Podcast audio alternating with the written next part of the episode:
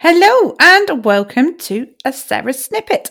So, what on earth is a Sarah snippet? Well, basically, it is a little short piece of information, maybe a task, maybe just a little bit of a nugget of an insight um, into something I've been talking to a client or something that I've come across, which I think could help you in your business.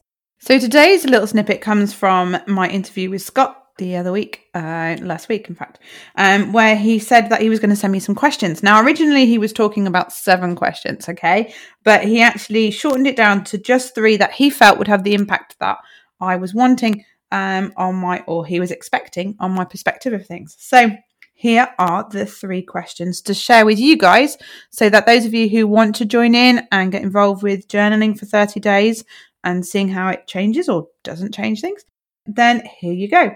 So, question number one is What is the biggest danger today, or what am I afraid of today? The afraid of bit definitely resonates with me more um, than the danger bit. And it's, you know, it's talking around, you know, what am I got to think about? What might I need to take action on if I want to reduce that fear? Um, if I don't want to feel even more scared by the end of the day. So, you know, what necessarily, uh, what can, what can crop up that I can work on? Number question two what opportunities do I have right now that I'm excited about? I can take some action on for the future.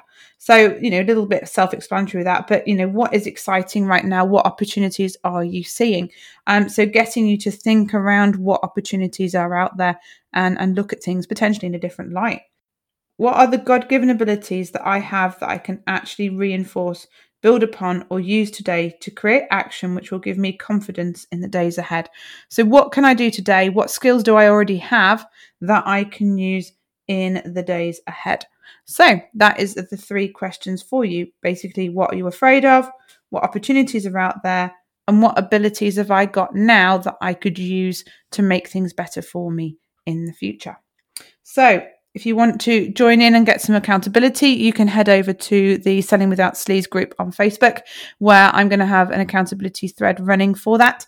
But if not, then you know, go ahead, do the journaling on your own, um, and please, please do feedback. If even if you do it that way, um, even if you don't want to get involved on the thread, um, it's just really nice to hear what people found. And apparently, reflecting through those 30 days and looking at what you were concerned about earlier on in the process versus you know how that's evolved what opportunities you're seeing and you know you'll be able to see where those you know went to um potentially and then you know what are your abilities what have you already got what are you grateful for as far as your abilities are concerned and how can you use them um, I think are all really great questions. So, um, yeah, I'm going to give that a go uh, starting today. So, I will uh, let you all know how I get on.